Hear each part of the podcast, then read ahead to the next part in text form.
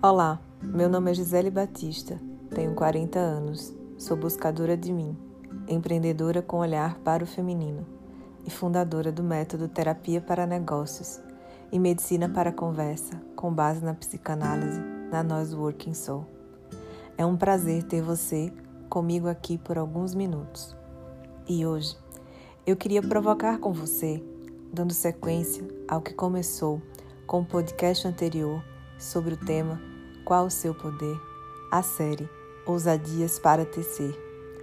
Um tear de uma mulher que entendeu que pode dar qualidade à fala, junta com muitas outras mulheres que escutam e que nesse aparente simples gesto se entrelaçam à egrégora invisível, mas sensível do feminino que se busca para se fortalecer. E vamos à nossa reflexão. A. com algumas etimologias, é claro. Eu não sei se você sabe, mas ousadia tem sinônimo ligado à coragem e que esta tem no seu princípio cor, a origem, coração. Tecer vem de entrelaçar, de juntar uma coisa com a outra.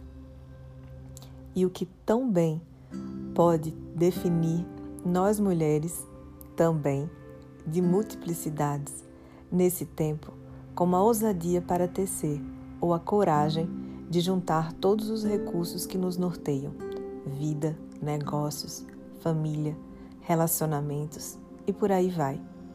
Sim, somos ousadas para continuar, e mesmo que pareça que estamos paradas, estamos tecendo em nosso interno, dentro da nossa capacidade única e feminina de nutrir e gerar um novo.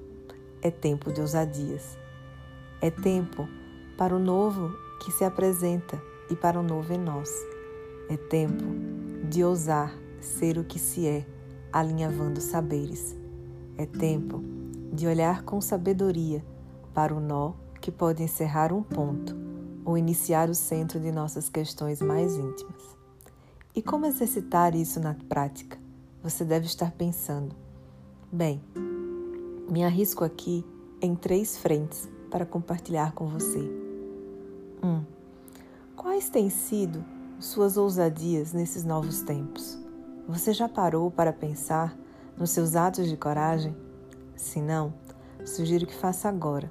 Dê uma pausa aqui e reflita.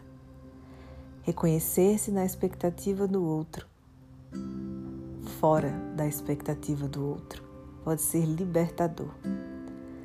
2. Alinhavendo saberes nada mais é do que reconhecer o que tenho de melhor para colaborar.